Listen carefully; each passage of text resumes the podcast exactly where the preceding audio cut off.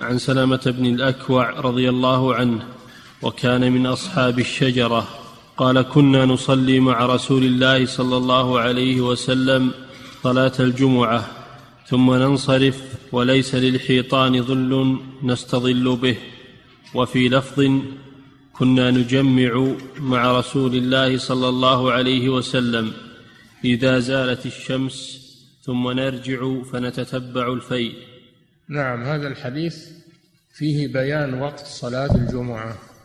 وقت صلاة الجمعة.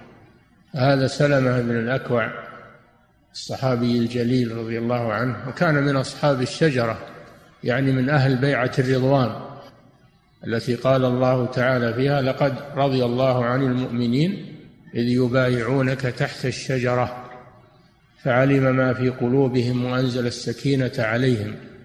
وأثابهم فتحا قريبا.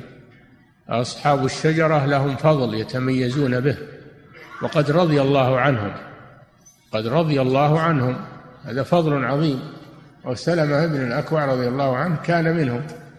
هذا وجه قول المصنف وكان من أصحاب الشجرة ليظهر فضل هذا الصحابي رضي الله عنه.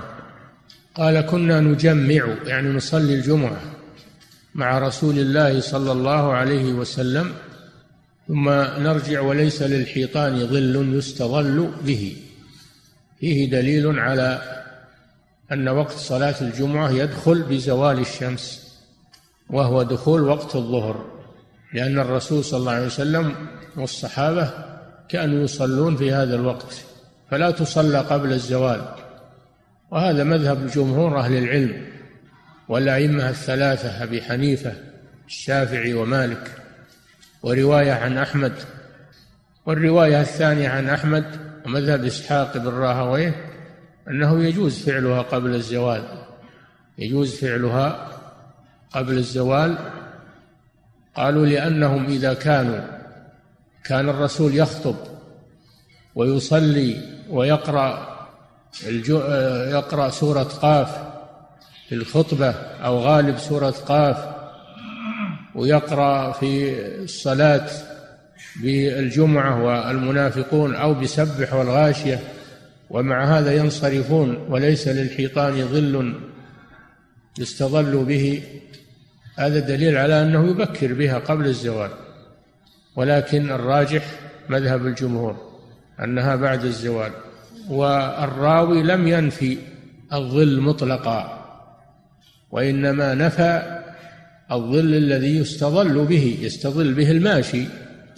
دل على أنهم يصلونها بعد الزوال لكن يبكرون بها في أول الوقت. فيستحب للإمام أن يبكر في أول الوقت لأجل التخفيف على الناس وعدم حبسهم في المسجد. فيبكر. إذا دخل الوقت يكون حاضرا. كما كان النبي صلى الله عليه وسلم يفعل ذلك. وفي الرواية الثانية أن يتتبع الفيء هذا دليل على أن ما والفيء هو الظل. هذا دليل على أنه ليس هناك فيء طويل وإنما هو فيء قليل وظل قليل يتتبعونه لقلته. هذا فيه دليل على تبكير في صلاة الجمعة في أول وقتها وأن وقتها يدخل بزوال الشمس. إذا زالت الشمس برز الظل من جهة المشرق. يبرز الظل من جهة المشرق. فيكون يسمى بالفيء. يسمى بالفيء. نعم. أحسن الله إليك.